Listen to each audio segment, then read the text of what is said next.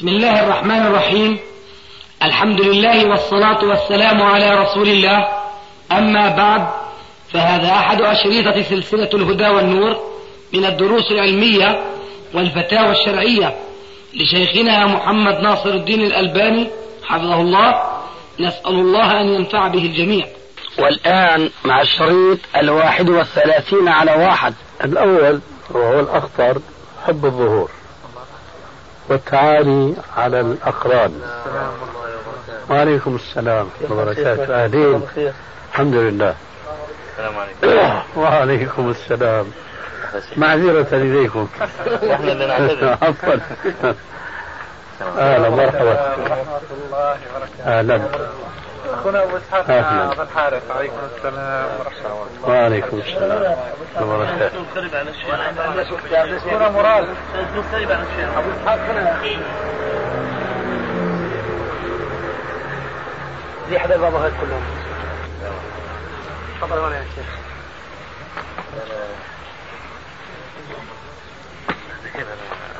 بجانب الشيخ ما شاء الله. أهلا وأنا مرحبا بفكر الآن.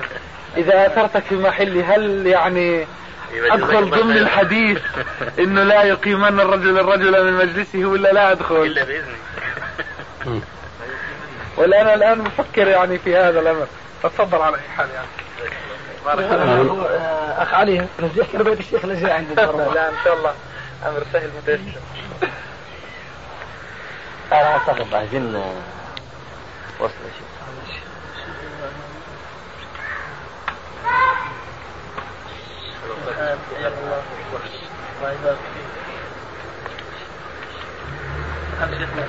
أحمد الله وأشكره. كيفك أنت؟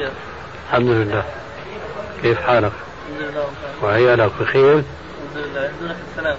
عليك وعليهم السلام ورحمة الله وبركاته.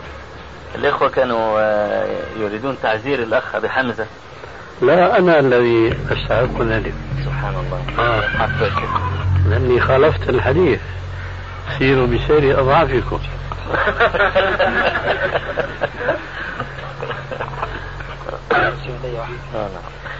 مع أني سبحان الله كنت آه، بلاحظ آه، سيارة أخينا وأحيانا حينما يعطي إشارة بالنور لكن ما أدري كيف فاتني لما أخذت يمينا الظاهر أنه هو سلك الجادة تمام؟ وأنا سلكت بنيات الطريق.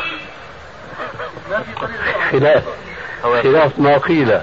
فهذا هو الحق. ما به خفاء. فدعني عن بنيات الطريق. المقصود في بنيات الطريق هنا الآراء الضعيفة أو طبعاً. كذا يعني ما أي شابه نعم. ذلك نعم نعم نعم نعم كناية طبعا لا إسحاق بس أنت غير أفضل ما هذا لأن يعني لا أعرف لا هذا خلاص كهرباء ولا لا مهم. نعم. استغل يظهر إنه هو هل هذا شغال؟ شغال هذا شغال. لو شفنا لو سمحت. بالنسبة لزكاة الحلي. زكاة الحلي. آه على القول الذين يجيبون الزكاة. رجل يقول أنا ظللت مثلا سبع سنوات لا أزكي ثم علمت الحكم الشرعي. هل يلزم أن يزكي السنوات لا بد. لأن الزكاة ليست كالصلاة. المؤقت أولها وآخرها بحيث إذا أخرجها صاحبها عن وقتها المحدد الأول والآخر فلا يمكنه القضاء. ليست الزكاة كذلك. نعم. فهي تجب مع آه، اجتماع النس- بلوغ النصاب وحولان الحول ثم هذا الوجوب يستمر إلى آخر رمق من حياة المكلف. فإذا ما أخرجها هذه السنة يخرجها السنة الثانية وهكذا دواليك والسر في هذا والله أعلم أن هذا من حقوق العباد. فإذا آه، لم يسارع المكلف بإخراج هذا الحق وتقديمه لمستحقه فلا ليس معنى ذلك أن يضمه حقه؟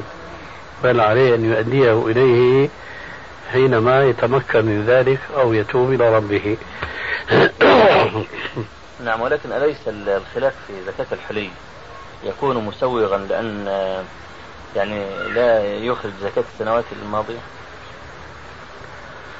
إذا كان هذا مما يشق عليه أن يدفع زكوات ما لا خلي علة علة. هل هو يشق عليه أم هو يكون مسألة خلافية؟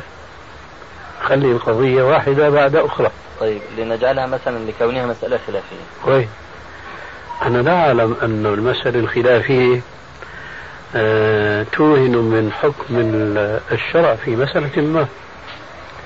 حسبه هو أنه إذا خالف الحق أو الشرع لسبب ما أن لا يكون مؤاخذا على هذه المخالفة. نعم.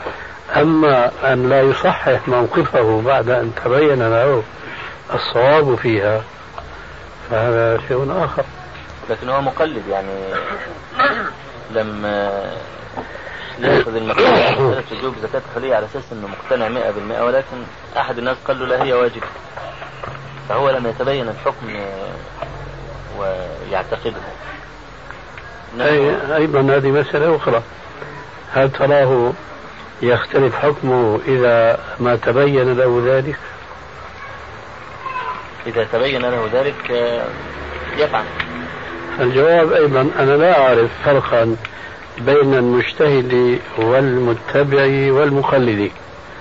أن المسألة ذات الحكم الواحد والوجه الواحد يختلف الحكم فيها بنسبة اختلاف طريق تلقي هذه المسألة نعم. فالمجتهد تلقاها باجتهاده الخاص والمتبع تلقاها باجتهاده باجتهاد غيره والمقلد تلقى ذلك تقليدا الحكم يبقى كما صدر من المجتهد نعم. فإذا وجب على المجتهد أن يبادر إلى استدراك ما فاته وجب على المتبع وكذلك وجب على المقلد.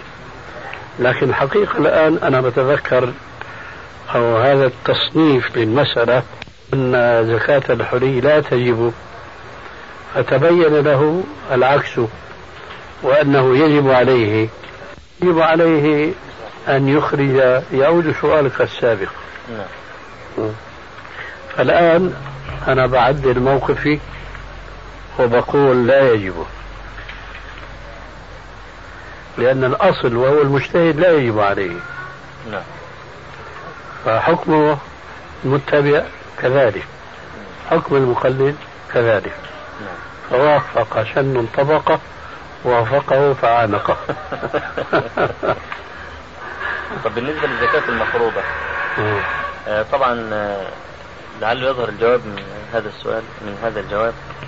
إنه رجل آه ظل لا يزكى عدة سنوات طويلة ثم تاب واناب واراد أن يخرج الزكاة. فطبعا واجب عليه اخراجها لابد. ولكن كان عنده أرض زراعية فهو لا يعرف كم أخرجت نسي. فمقدار الزكاة كيف يخرجها؟ بغلبة الظن كما هو المرجع في كل مسألة التي تكون بهذا الخفاء يستعمل غلبة الظن يقدر تقديرا مثلا. نعم طب بالنسبة لل... يجتهد يعني ما في شيء محدد نعم بالنسبة للزكاة تخرج على رأس المال والربح أم على الربح فقط؟ السلام وعليكم السلام وبركاته أي المال تعني؟ يعني مثلا نقدين مثلا؟ نقدين نعم آه. أظن هذه المسألة لها علاقة بمسألة معروفة عند الفقهاء وعليكم السلام. وفيها خلاف أيضا مشهور وهو إذا بلغ النصاب ثم حال عليه الحول وفي أثناء الحول انضم إلى النصاب كمية من المال أو أنصبة متعددة. لكن كل نصاب من هذه الأنصبة الأخرى ما حال عليه عليها الحول. فحينما يريد أن يخرج الزكاة هل يخرج عن النصاب الأول الذي حال عليه الحول فقط ثم لكل نصاب من الأنصبة الأخرى له حساب خاص به أم يخرج عن مجموع ما عنده. من النصاب الأول زائد من الأنصبة الأخرى التي لم يحل عليها الحول. في المسألة قولان. منهم من يقول لكل نصاب حسابه الخاص فعلى هذا القول يخرج زكاة النصاب الأول الذي حال عليه الحول. والرأي الآخر أنه يخرج عن كل هذا المال الذي لديه الذي حال عليه الحول والذي ما حال عليه الحول. والذي أختاره هو هذا. الثاني الثاني لأنه ملاحظة كل نصاب لا يجب عليه زكاة حتى يحول عليه الحول. هذه قضية آه، تتنافى مع قوله تعالى وما جعل عليكم في الدين من حرج من الصعب جدا خاصة بالنسبة للتجار الكبار أن يعملوا حساب لكل نصاب فستتجمع عندهم مئات الأنصبة إن لم نقل أكثر من ذلك فيشق ذلك عليهم. هذا أولا. والحرج مرفوع بنص القرآن. وثانيا هذا هو الأنفع للفقراء والمساكين. وإن كنت أنا لا أجعل هذا الأمر الثاني يعني دليلا شرعيا. لولا الدليل الأول ما قلت بالثاني. لكن الثاني كشاهد وليس كحجة ودليل. نعم. على ذلك أظن يكون الجواب عن سؤالك السابق. أكذلك؟ إن شاء الله. إن شاء الله. طيب وأنا أسأل آه، أول أمس عن الطبيب آه، المسلم الذي يلمس عورات النساء.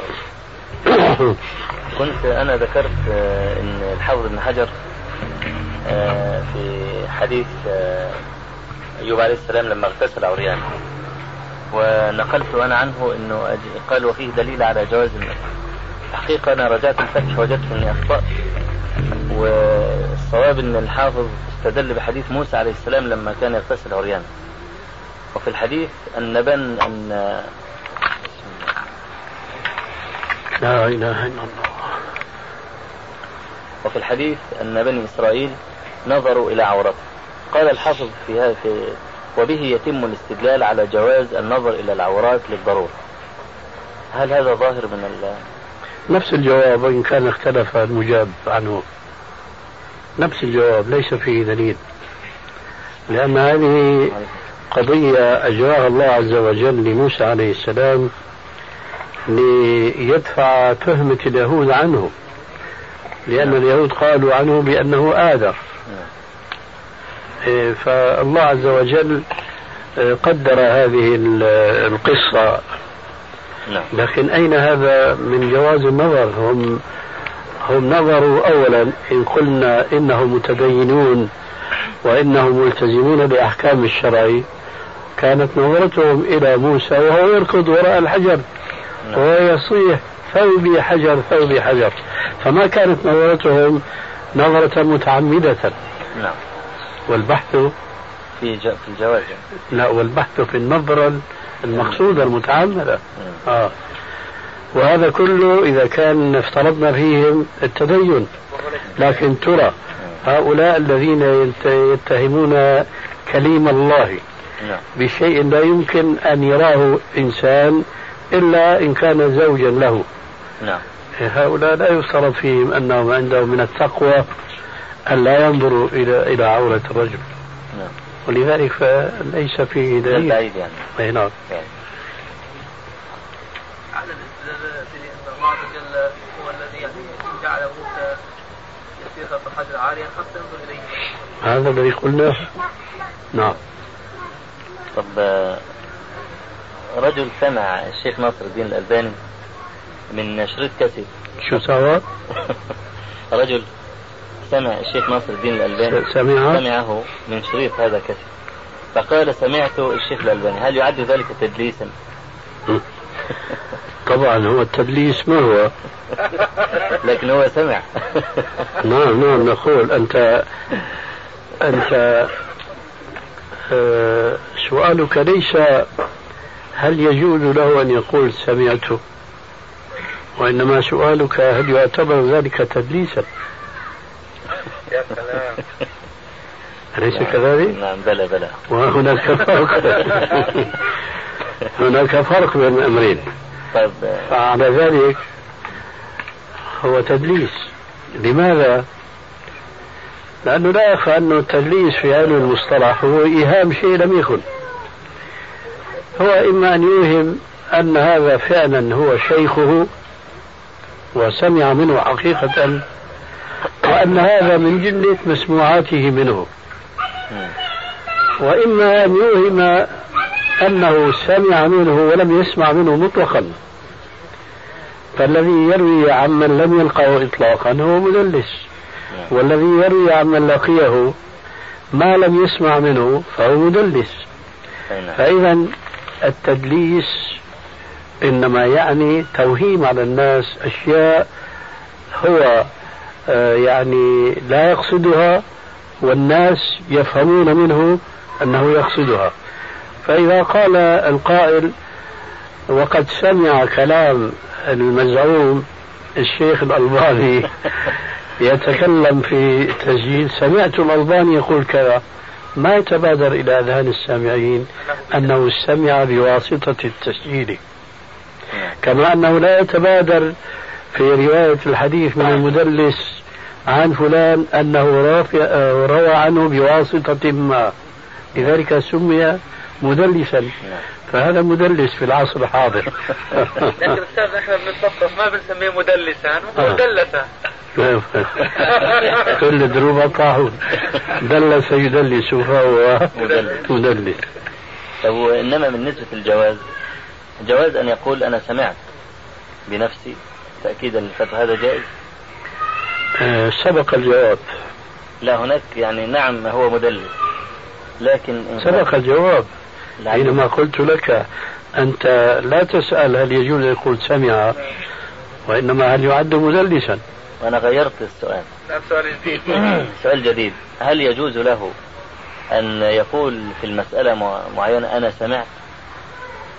وهو سمع من الشريط. نعم. طيب. نفس الجواب. يعني إذا لا يجوز. نفس الجواب لأنه ما, ما الذي يفهم السامعون منه؟ أنه سمع. لا. أنه رأى حقيقة و... أنه سمع منه مباشرة. مباشرة. مش أنه سمع. يعني هو سمع. طب يقول حدثني شريط عن من الشريط. سمعت من الشريط. كيف؟ في الهاتف كان حدثته في الهاتف بالهاتف يقول حدثني.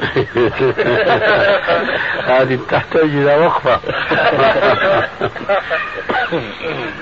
نعم. والله يبدو أن الأمر يحتاج إلى ذكر الواقع حقيقة. يعني هاتفيا. يقول حدثني هاتفيا أو سمعت منه بالهاتف. نعم. أنا كنت في مذاكرة مع الشيخ شعيب الأرناؤوط حفظك الله.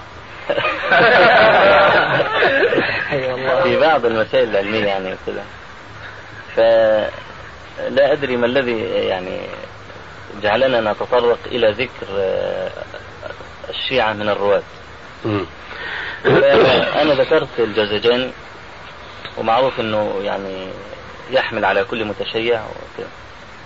فأورد عليه الشيخ شعيب آه، مسألة وقال آه، ألم يقل النبي صلى الله عليه وسلم لعلي لا يحبك إلا مؤمن ولا يبغضك إلا منافق. قلت نعم يعني بلى قال النبي صلى الله عليه وسلم ذلك. قال الجوزجاني هذا ألا ترى أنه منافق؟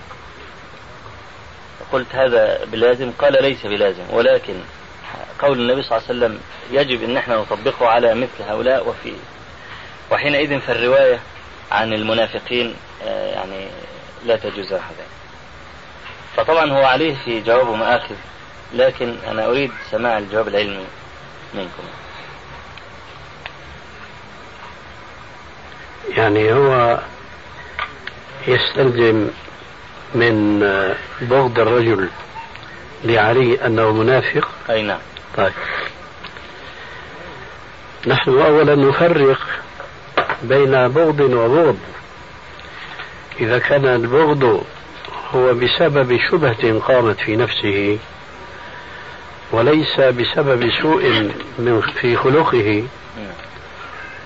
كما نقول تماما بالنسبة للمبتدعين الذين خالفوا السنة في كثير من المسائل وبخاصة ما كان منها متعلقا بالعقيدة. فالذي يخالف العقيدة قصدا وقد تبين له الحق فجحده فهو الكافر بعينه. لكن الذي يجحد الحق متوهما أنه على صواب هذا نحن لا نكفره ولكننا نضلله. لا نخرجه من دائرة الإسلام. وأظن أن هذا لا يناقش فيه شخص أوتي ذرة من علم وعلى ذلك إذا كنا نفرق بين من جحد شيئا لو قصده كفر ولكن لما لم يقصده ما كفرناه نعم. فكذلك فمن باب أولى أن لا نكفر من يشهد حديث ما بأنه منافق نعم. لأن نفاقه هذا يمكن أن يكون ليس عن قصد منه وإنما هو عن سهو وخطأ. وحين ذاك نعود إلى قواعد علم الحديث. ما حكم أهل البدع والأهواء؟ أن يحتج بحديثهم أم لا؟ معروف الجواب في علم المصطلح أنه إذا ثبت ثقتهم وعدالتهم فيما عدا المسائل التي يعني انحرفوا فيها عن الهدي والصواب فحينئذ يحتج بحديثهم لأن العمدة في ذلك هو الضبط والحفظ. أما خلاف العقيدة فهذا بينهم وبين الله تبارك وتعالى. باختصار الذي يبغض عليا فهو من أهل البدع والأهواء. كالشيعة الذين مثلا يفضلون عليا على أبي بكر هذا أقل ما يقال فيهم. لكننا نروي عنهم إذا ثبتت ثقتهم وحفظهم وضبطهم. فهذا هو الجواب. يبقى شيء في أصل المسألة. تفضل. هل ثبت عن الجوزجاني أنه ناصبي فعلا؟ هذا سؤال يرد بلا شك. أنا ما عندي جواب في هذا. الذي أذكر أن كثير من أهل العلم دافعوا عنه ودفعوا عنه هذه التهمة. نعم. هذا الذي يعني في وهل الآن. لكن الحقيقة إن, إن هذا ثبت فلا يخلو أن يوجد هناك ناس يعني من الرواة كان موقفه ضد علي. يعني هلا الخوارج. نعم. خذ الخوارج ك كعموما وخذ عمام بن حطان كخاص. صحيح طيب هؤلاء ماذا نقول في حقهم نواصب ولا زيادة آه قاتلوه وحتى قاتله لكن مع ذلك يحتج بروايتهم لأنهم ما خرجوا بهذا الخطأ الفاحش عن دائرة الإسلام. نعم. هذا جوابي والله أعلم. طيب شيخنا في في الكامل لابن عدي له اصطلاح يبدو غريبا يعني. هو في ترجمة بعض الرواة يعطي حكمه في آخر الترجمة فيقول وهو إلى الضعف أقرب منه إلى الصدق. فهذا يعني لأول وهلة كأنه يجعل الصدق يعني مضادا للضعف فالضعف يكون في العدالة. وهذا إن ثبت كأنه يعني يتهم في العدالة أو شيء من هذا. أنا أرى أن تفسر هذه العبارة بما سبق من الكلام. فهو الذي يحدد هل يقصد بالصدق هنا هو ضد الكذب أم يقصد الحفظ والضبط فيما يروي. هو الظاهر من الترجمة أنه يقصد الحفظ والضبط. طيب فيفسر على ضوء ذلك. يعني يعني صدقي في روايته يعني خطأ أو صوابا. لا يقصد الكذب المتعمد. يعني كما تعلم من, من آه، اصطلاح اللغة العربية كذب فلان. ليس من الضروري أن نفسره بأنه تعمد الكذبة. كذلك نقول صدق فلان. ليس من الضروري أن نفهم منه بأنه قصد الصدق وإنما هو روى الصدق. نعم. هذا عكس كذب يعني. نعم. ما أدري الفلسفة في اللغة هذه مقبولة ولا لا. خاصة من أعجم ألبانيا مرات بركة إي نعم. نعم. يعني هذا اللفظ اصطلاح قريب من اصطلاح الحافظ صدوق. يعني هو ما يقصد أنه ضد كاذب أو غير كاذب إنما يقصد أنه ضابط عادل إلا انه عدل إلا أنه خف ضبطه في هذا. أحسنت. جزاك الله خير. أليس قريبا أستاذي من هذا؟ بيقولوا الناس شم وصلي على الرسول. أنا بقول شم واذكر الله. لا إله إلا الله. أمسك. جزاك الله خير. آه. أقول أليس هذا قريبا قريب جدا. لكن يا شيخنا على كلام الأخ علي آه. آه. يرد تساؤل. تفضل. اللفظة الصدوق إذا أطلقت بدون مقابلة فممكن نحملها على الصدق العدالة والضبط أيضا لكن إذا قوبلت بالضعف فهنا الإشكال يرد صحيح وأنا الإشكال مسلم به نعم. ولذلك كان جوابي يفسر على ضوء ما سبق من الكلام نعم. فأجبت بأنه يعني ماذا يعني الضعف في الضبط ضعف في الحفظ الحفظ نعم. هذا هو نعم. فشيخنا في في علل الحديث ابن أبي حاتم كثيرا ما يورد عن أبيه أبي حاتم رحمه الله آه، إنه يطلق لفظ البطلان ولا يتبين وجهه. اي نعم. فهل يعني من خلال استقرائكم للعلل ونحو ذلك وقفتم على معنى البطلان في اصطلاح أبي حاتم في العلل؟ أنا ما ما أستطيع أن أقول أن أن له اصطلاحا خاصا لكن أقول أن هذا الاصطلاح لا يختص به أبو حاتم وحده. فكثيرا ما يصدر مثله عن غيره من المتقدمين والمتأخرين. وقد قلت قريبا جوابا عن مثل هذا السؤال. الذي يتبين من البحث في وضعهم لهذه الكلمة مجال كلامهم يعني ووضعهم لهذه الكلمة فيه وأن هذا شيء لم ينص عليه فيما علمته في المصطلح. يعنون بطلان المتن تارة وبطلان الإسناد تارة أخرى. ولو لم يكن هناك في السند كذاب أو وضاء يستلزم القول بذلك بالبطلان. فيما يتعلق بالمتن. وتارة يقصدون البطلان على كل طالب علم. أن المتن إذا كان يخالف ما هو معلوم مثلا من الدين بالضرورة أو كان يخالف آه، ظاهر آية أو حديث صحيح فواضح جدا حين ذاك أن هذا المتن الذي يرويه ذاك الضعيف أن البطلان جاء من حيث متنه.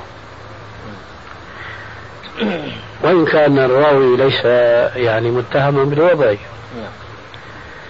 وتارة يقصدون البطلان من حيث الإسناد. مثلا ولهم مثل هذه العبارة التي سأذكرها أن الإمام الزهري مثلا له تلامذة كثيرين جدا. يأتي أحدهم من الضعفاء فيروي عن الإمام الزهري بإسناده العالي الصحيح كأن يقول حدثني أنس بن مالك. فيقال هذا حديث باطل. ليه؟ أين أصحاب الزهري الثقات؟ من استعمالهم يعني في في كلامهم. وهذا يذكرني بالقصة التي تذكر في ترجمة نوح بن أبي مريم تارة وفي الكلام عن الحديث الموضوع في المصطلح تارة أخرى. جاءوا فجاءوا إليه وقالوا له من أين لك هذه الأحاديث؟ ترويها عن عكرمة عن ابن عباس وهؤلاء أصحاب عكرمة. لا يرون شيئا مما ترويه أنت عنه. فأجاب الرجل بكل صراحة قال لما رأيت الناس شغلوا بفقه أبي حنيفة ومغازي محمد بن إسحاق عن تلاوة القرآن وضعت لهم هذه الأحاديث حسبة نيت طيبة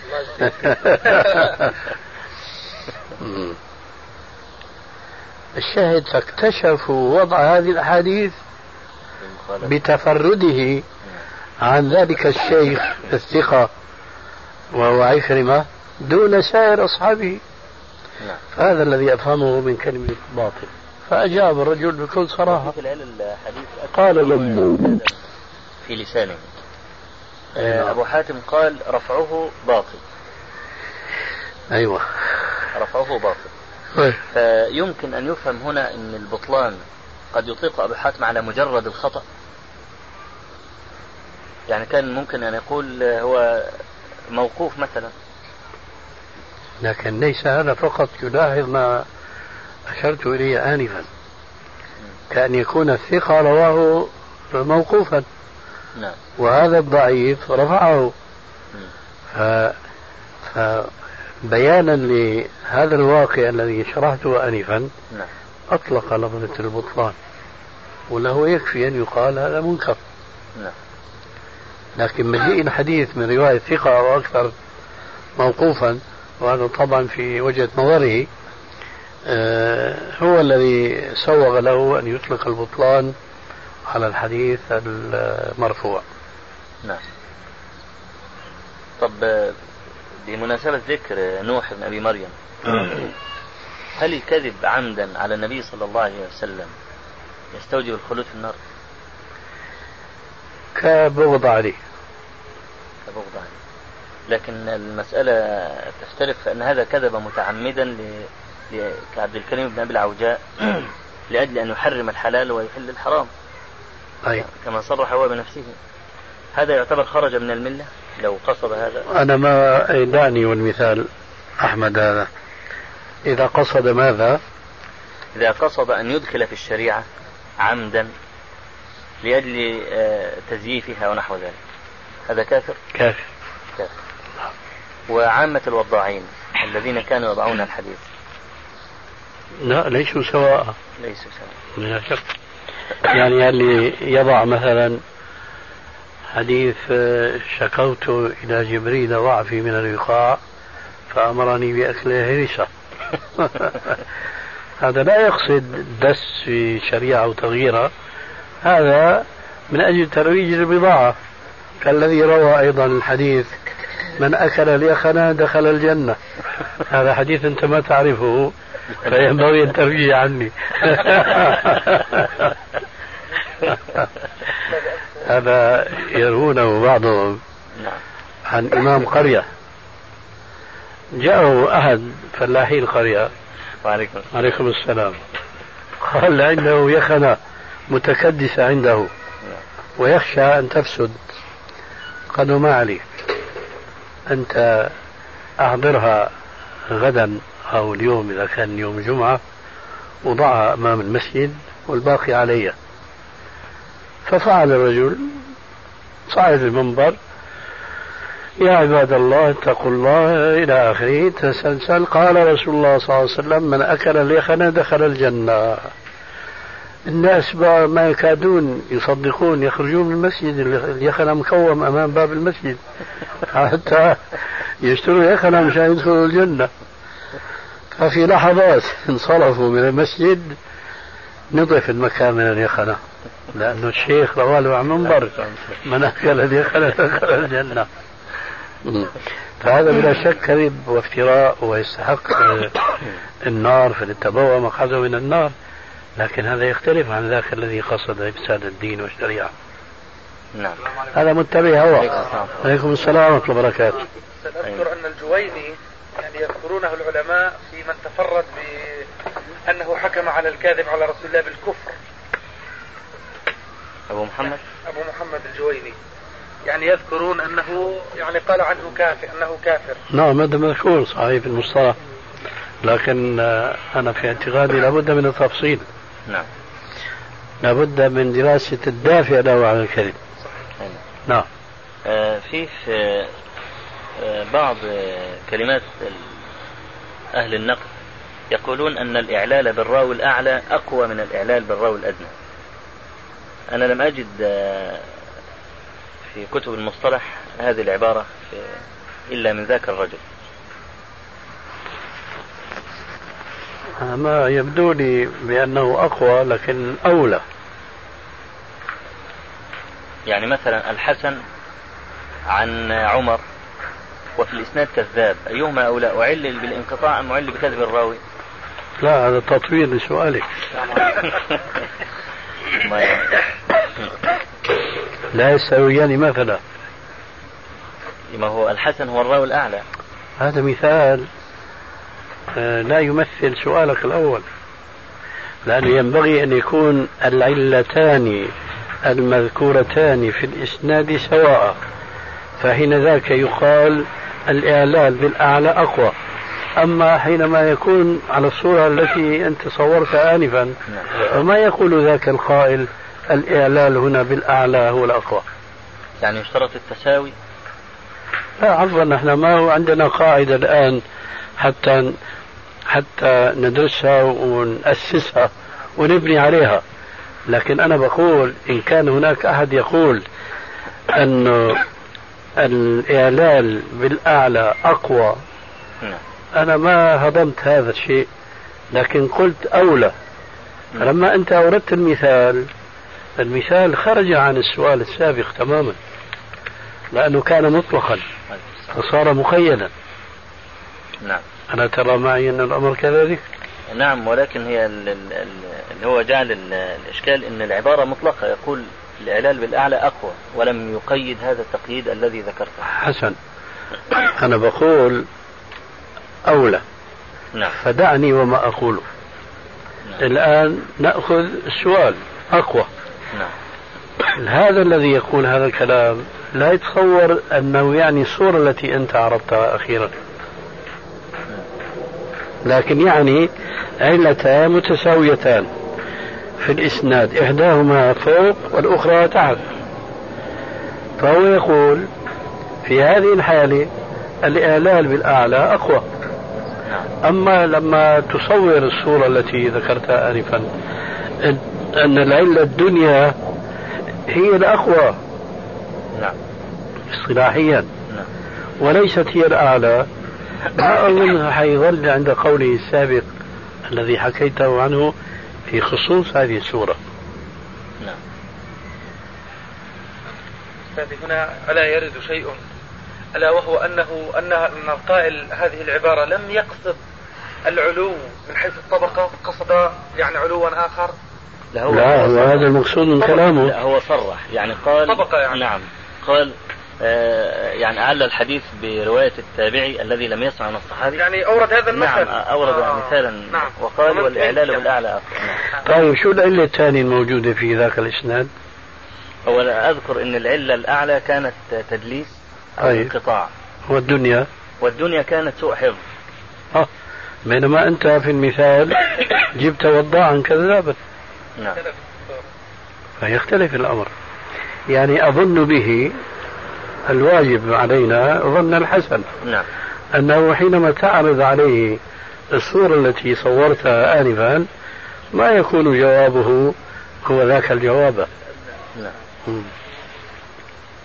ألا يمكن أن يكون يقصد بذلك. ألا يمكن أن يكون يقصد بذلك أن العليا أن العلة الدنيا عادة يعني تتكرر في الإسلام مثل انقطاع العمر الانقطاع على عمر يظل منقطعا في كل الأسانيد أما إذا كان العلة يمكن أن تكون تزول من شيء من طريق شيء آخر. صحيح. وهذا الذي يتبادر للذهن. في الحديث الحسن شيخ الإسلام ابن تيمية رحمه الله يقول في القاعدة الجليلة أن أول من قسم الأحاديث إلى صحيح وحسن وضعيف هو الترمذي. بمعنى أن الترمذي هو أول من حد اصطلاحا للحسن. لكن جرى ذكر كلمة حسن في كلام الأئمة السابقين كقول البخاري في حديث عثمان بن عفان في اللحية هو حديث حسن وقول الإمام أحمد في حديث أم حبيبة في مس ذكر حديث حسن وأيضا قول ابن معين في حديث القلتين. وإن لم يحفظه ابن علي فهو جيد الإسناد أو أو حديث حسن أو نحو الحافظ ابن حجر آه، في النكت على ابن الصلاح يقول إن ابن المديني والبخاري كان يقصدان الحسن الاصطلاحي وعن البخاري أخذ الترمذي. فهذا آه، يعني غير واضح يعني إن الحسن جرى في اصطلاح البخاري كالترمذي مثلا أو يعني لا أشك أن البخاري هو الذي سن لتلميذه الترمذي هذه السنة الحسنة في الحديث الحسن لكن هذا لا ينافي ما حكيته عن ابن تيمية فإذا شئت ذكرني بالذي حكيته عن ابن تيمية. حتى أستحضر التوفيق بين نعم. تحسين الترمذي وتحسين البخاري ما الذي قاله ابن تيمية؟ شيخ الإسلام يقول وأول من عرف عنه أنه قسم الحديث إلى صحيح وحسن وضعيف هو الترمذي. والحسن عند الترمذي وساق الاصطلاح الترمذي. جميل. وأنت آه، يعني بالطبع آه، تروي بالحرف وليس بالمعنى حينما تقول عن ابن تيمية أنه قال قسما حديث إلى صحيح وحسن. يعني هكذا لا أذكر أنا هذا. إيه؟ أنا لا أذكر هذا. أصبر الله يهديك. أنا أنت الآن تنزع علينا الطريق. نقصر على أخينا الطريق. لا معليش هو الأنفع له أن يظل في في فكره. نعم. ثم بعد ذلك إما أن نؤيده ونستفيد منه وإنما أن نصوب مقالته. نعم. أنا الذي أذكر هذا جيدا. أذكره جيدا في القاعدة الجليلة. أول من عرف أنه قسم الحديث إلى حديث إيه كلمة قسم يعني ضروري نشددها يعني. قسم. يعني فت... هذا هو محل البحث؟ لا. لا. هذه جملة معترضة. لولا أنك نعم. كررتها نعم. ما أتيت بها. نعم. ألحن عفوا. نعم. فأنا لح على كلمة قسم نعم. قال ابن تيمية هذا والشاهد من ذلك هو فقط أنه حتى أردت أنا أن أقول كلام ابن تيمية يعني أول من أشهر هذا الاستعمال. فإذا كنت أنت تذكر أنه قال قسم نعم. فحينئذ نقول هذا في اجتهاد ابن تيمية ولا نقول أخطأ.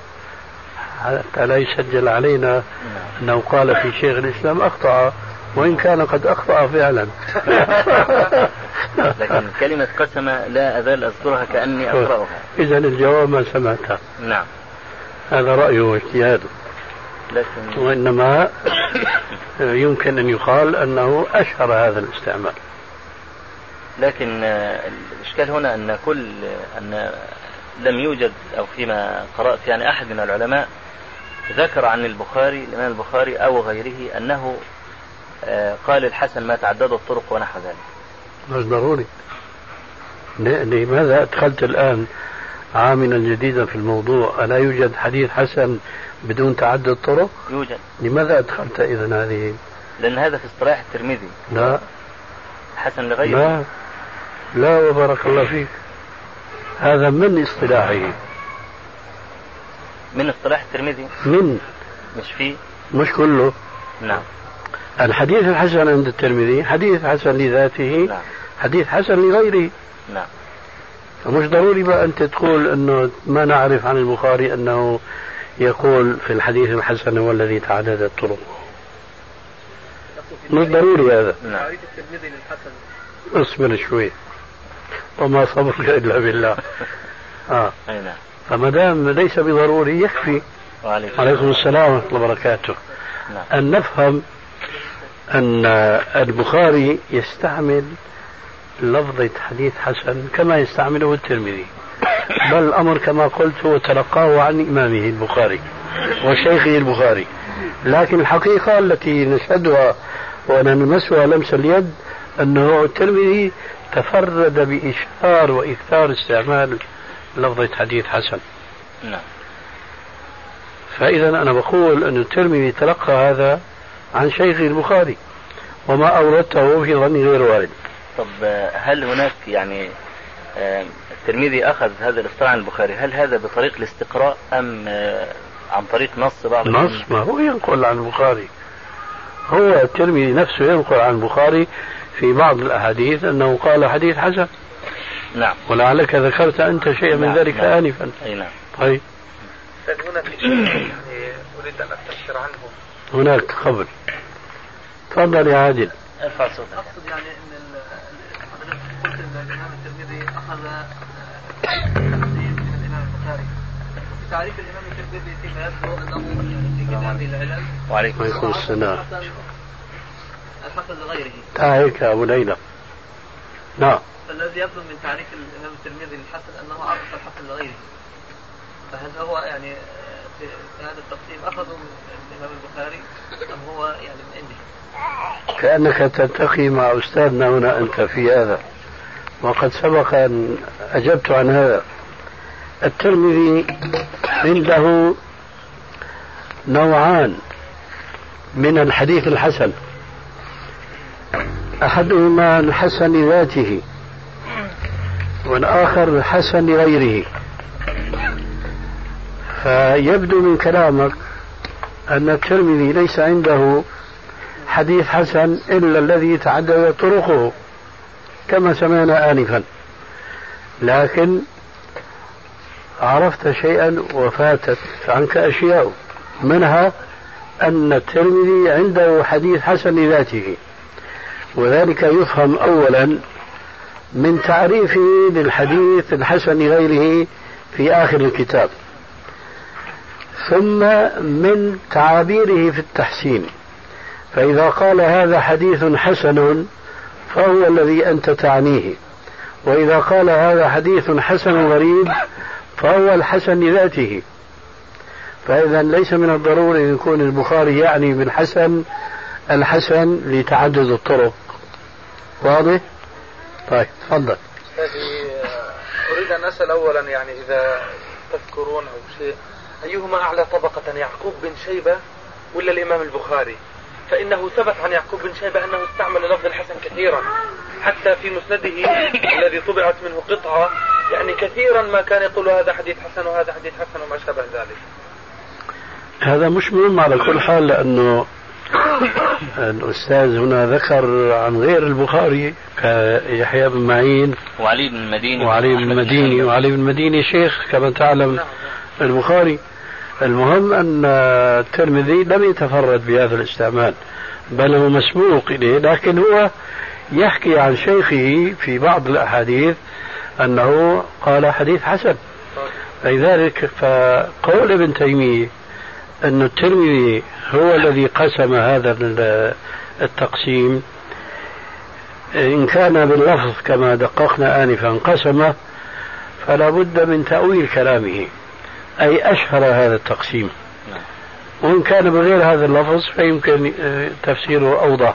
نعم. يرد شيء آخر أستاذي. طالما أنه هذه القطعة يعني قطعة صغيرة من مسند عمر وفيها استعمال لفظ الحسن مرات عدة. يعني بجوز أكثر من 15 مرة. يعني الكتاب كله 200 جزء يذكرون أو أكثر أو أقل. أيوة. أنا يمكن أن يكون أستاذي أكثر؟ فبالتالي هو الذي أشهر هذا الاستعمال. يعني أكثر من الترمذي على هذا القياس أو على هذا ما هي أستاذ؟ يعني قضية نسبية تبقى لأنه هلا أي الكتابين أشهر في العالم الإسلامي؟ الترمذي طبعا. الترمذي. فأفرد هو آه، يعقوب صاحب المسند. نعم. أفرد من حيث كثرة الاستعمال. استعمال الشخصي أكثر من الترمذي. افترض هكذا. نعم نعم. لكن لما كان الترمذي أشهر. في العالم بيكون تعبير ابن تيمية ما في عليه إشكال. وهذا كله على افتراض أنه مستحضر مسند نعم. يعقوب واستعماله فيه. طيب شيخنا كلمة أشهر. رحمكم الله. ألا يظهر أن الأولى أن نؤولها على أنه هو الذي حد القاعدة وليس مجرد إطلاق الاستعمال؟ يعني مثلا يعقوب بن شيبة لا يعرف عنه أنه قال الترمذي وحدده اصطلاحيا بقاعدة لكن الترمذي فعل. فكلمة أشهر يعني ألا يكون هو الذي حد القاعدة وليس من باب الاستخدام؟ والله ما ما يبدو لأنه ابن تيمية عم يتكلم عن استعمال هذه اللفظة. نعم. فما يبدو أنه يعني ذاك التعريف والتحديد. أي نعم. الله أعلم. شو بدك غدينا ابو ليلى ولا إيه؟ فطور وغدا إن شاء الله. يعني غدا وفطور يعني طيب يا نعم. شيخنا بالنسبة ل إذا وردت لفظة حسن في الطبق في طبقات متقدمة قبل حتى أن تس- يعني تستقر علوم الاصطلاح هذا يحمل على الحسن اللغوي؟ لا الأصل على الحسن الاصطلاحي. فإذا ضاقت علينا السبل صرفناه إلى الحسن اللغوي يعني أنا وقفت الإمام الزهري حدث بحديث فقال هذا حديث حسن جدا. هذا يتبادر منه ال- الاصطلاحي أم اللغوي؟ إذا رجعت للطبقة العليا. نعم. حينئذ يأخذ الحكم الكلام مجرى آخر. فهنا في مثالك الحسن اللغوي اللغة. نعم. لكن الكلام ينبغي أن يكون في حدود المصطلحين. نعم. في حدود المصطلحين على معنى ما في لفظ ما. فاستعمل أحدهم هذا اللفظ. فهل يفسر بمعنى اصطلاحي أم بمعنى لغوي؟ لا شك أن الجواب في هذه الصورة نعم. أن يفسر بالمعنى الاصطلاحي. إلا كما قلت آنفا إذا ضاقت علينا الطرق فحينئذ نقول هو يعني حسن لغة. الشيخ عبد الرحمن بن يحيى المعلمي في بعض مواضع في تعليق على الفوائد المجموعة يكرر هذه العبارة. والحكم بالوضع قد يكفي فيه غلبة الظن. أنا أريد أن أوضح يعني هذه العبارة. لا شك آه، غلبة الظن. أكثر الأحكام الشرعية تقوم على غلبة الظن ومن ذلك حكمنا على هذا الحديث بأنه صحيح. نعم. هل هو يقينا؟ هذا ظن. طيب. حكمنا على أن هذا حديث حسن. هل هو يقين؟ أيضا ظن.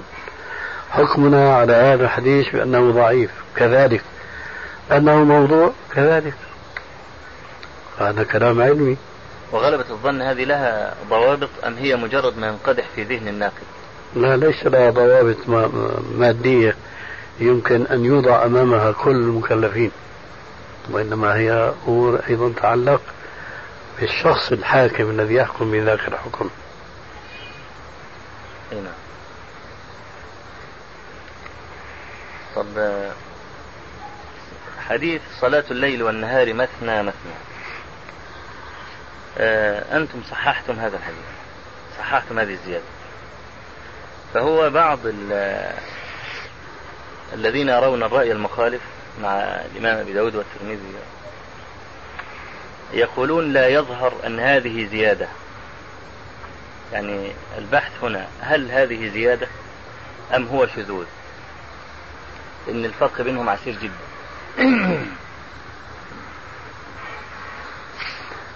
فلنستحضر ما هو الحديث الشاذ. فإذا صدق لفظ الشذوذ على هذا الحديث فهو شاذ وليس بزيادة. نعم. ومعلوم أن الشذوذ هو أن يخالف الثقة غيره ممن هو أحفظ منه أو أكثر عددا منه. نعم. كأن يكون ثقة يروي حديثا ثم يأتي ثقتان يزيدان عليه لكنهما ليس في الضبط كالأول لكن الأمر كما قيل لا تحارب بناظريك فؤادي فضعيفان يغلبان قويا.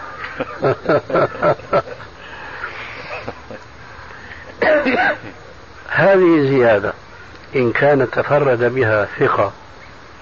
دون الثقات الذين رووا الحديث في الصحيحين صلاة الليل مثنى مثنى يكون شاذا.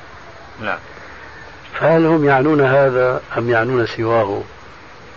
لعلهم الأقرب يعنون هذا. فإن كانوا يعنون هذا فهم مخطئون. لماذا؟ لأنه ليس هناك ثقة تفرد. بل هناك متابعون لهذا. وربما أنا أشك الآن شواهد. نعم.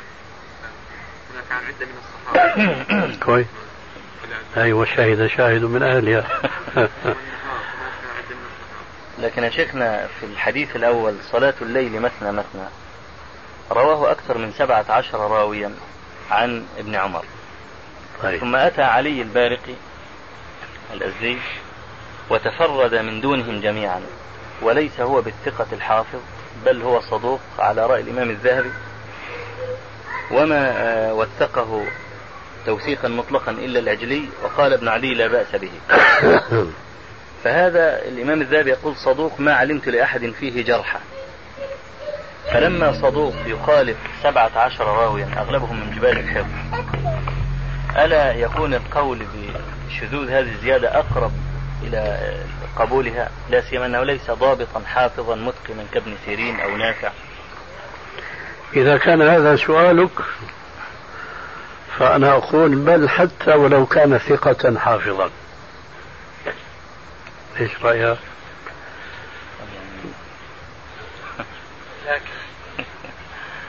أنا بقول نعم. أنت بتقول أنه هذا قيل فيه صدوق وكذا نعم. فهو ليس بالضابط الحافظ المعروف. أي نعم. أنا بزيد عليك بقول حتى لو كان ضابطا حافظا ما دام أنت عرضت الصورة في هذه الكيفية فيكون شاذا حتما. نعم.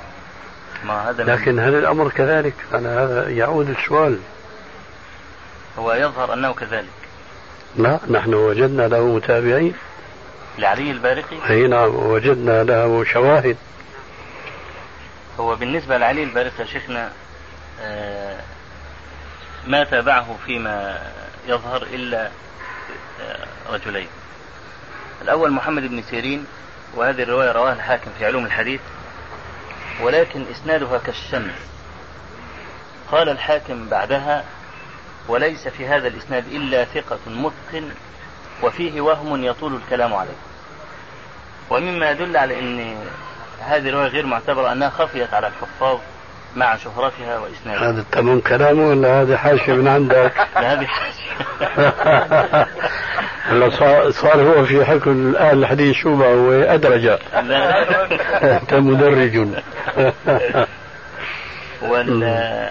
وال... والمتابع الآخر هو العمري عبد الله العمري عند الطبراني في الأوسط. ومعروف العمري ضعيف. فدول فقط فيما يتصل بالحديث المرفوع بعد البحث هم اللي تابعوا الأزدي عليه. أما تفقيطك فعجب منك. من أين تستطيع أن تقول فقط؟ ألا تقول فيما وقفت؟ هذا نعم. أنا قلت لك آنفا أنه متابع وبالطبع أنا قديم عهد بالبحث في هذا الحديث لكن بقيت الخلاصة في ذهني أنه متابع من غيره ثم ذكرت آنفا بأن له شواهد فيما أذكر فأيدني صاحبنا وقلت وشاهد شاهد من أهله نعم. فها أنت بحثت فيما يتعلق بالمتابع بالمتابعين. وهم اثنان فيما علمت نعم. أما أنا فما أستحضر الآن هما اثنان هما واحد هما أكثر لكن في الجملة له متابعون.